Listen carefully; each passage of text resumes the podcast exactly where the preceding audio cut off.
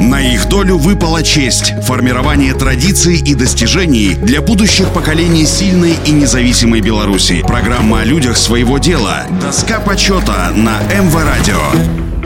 Всем доброго дня, у микрофона Василий Данилов. Шавейко Эдуард Петрович, комбайнер колхоза «Большевик» Логойского района, родился в 1935 году. В годы Великой Отечественной войны Эдуард Петрович пережил оккупацию, после войны получил неполное среднее образование на родине. Окончил годичные курсы комбайнеров при Логойской машино-тракторной станции. В 17 лет начал трудовую деятельность в этой же МТС помощником комбайнера. После упразднения МТС Шавейко в 1958 году перешел работать по той же специальности в местный колхоз «Большевик». Молодой, но одаренный, исключительно трудолюбивый механизатор Эдуард Шавейко в первый же сезон работы проявил себя знающим и любящим технику комбайнера. Он бережно, по-хозяйски относился к машине, систематически перевыполнял на ней нормы выработки, обеспечивал сокращенные сроки уборочной кампании при отличном качестве работы. За короткий срок в совершенстве овладел профессией тракториста и комбайнера, стал мастером высоких урожаев. В годы седьмой пятилетки неоднократно выходил победителем социалистического соревнования на уборке урожая. В 1965 1995 году, работая на комбайне СК-4, Эдуард Петрович собрал в среднем с каждого гектара по 25 центнеров зерновых, добившись самого большого результата в районе. Указом Президиума Верховного Совета СССР от 23 июня 1966 года за успехи, достигнутые в увеличении производства и заготовок ржи, пшеницы, гречихи и других зерновых и кормовых культур, Шавейко Эдуарду Петровичу присвоено звание Героя социалистического труда с вручением ордена Ленина и золотой медали «Серб и молот».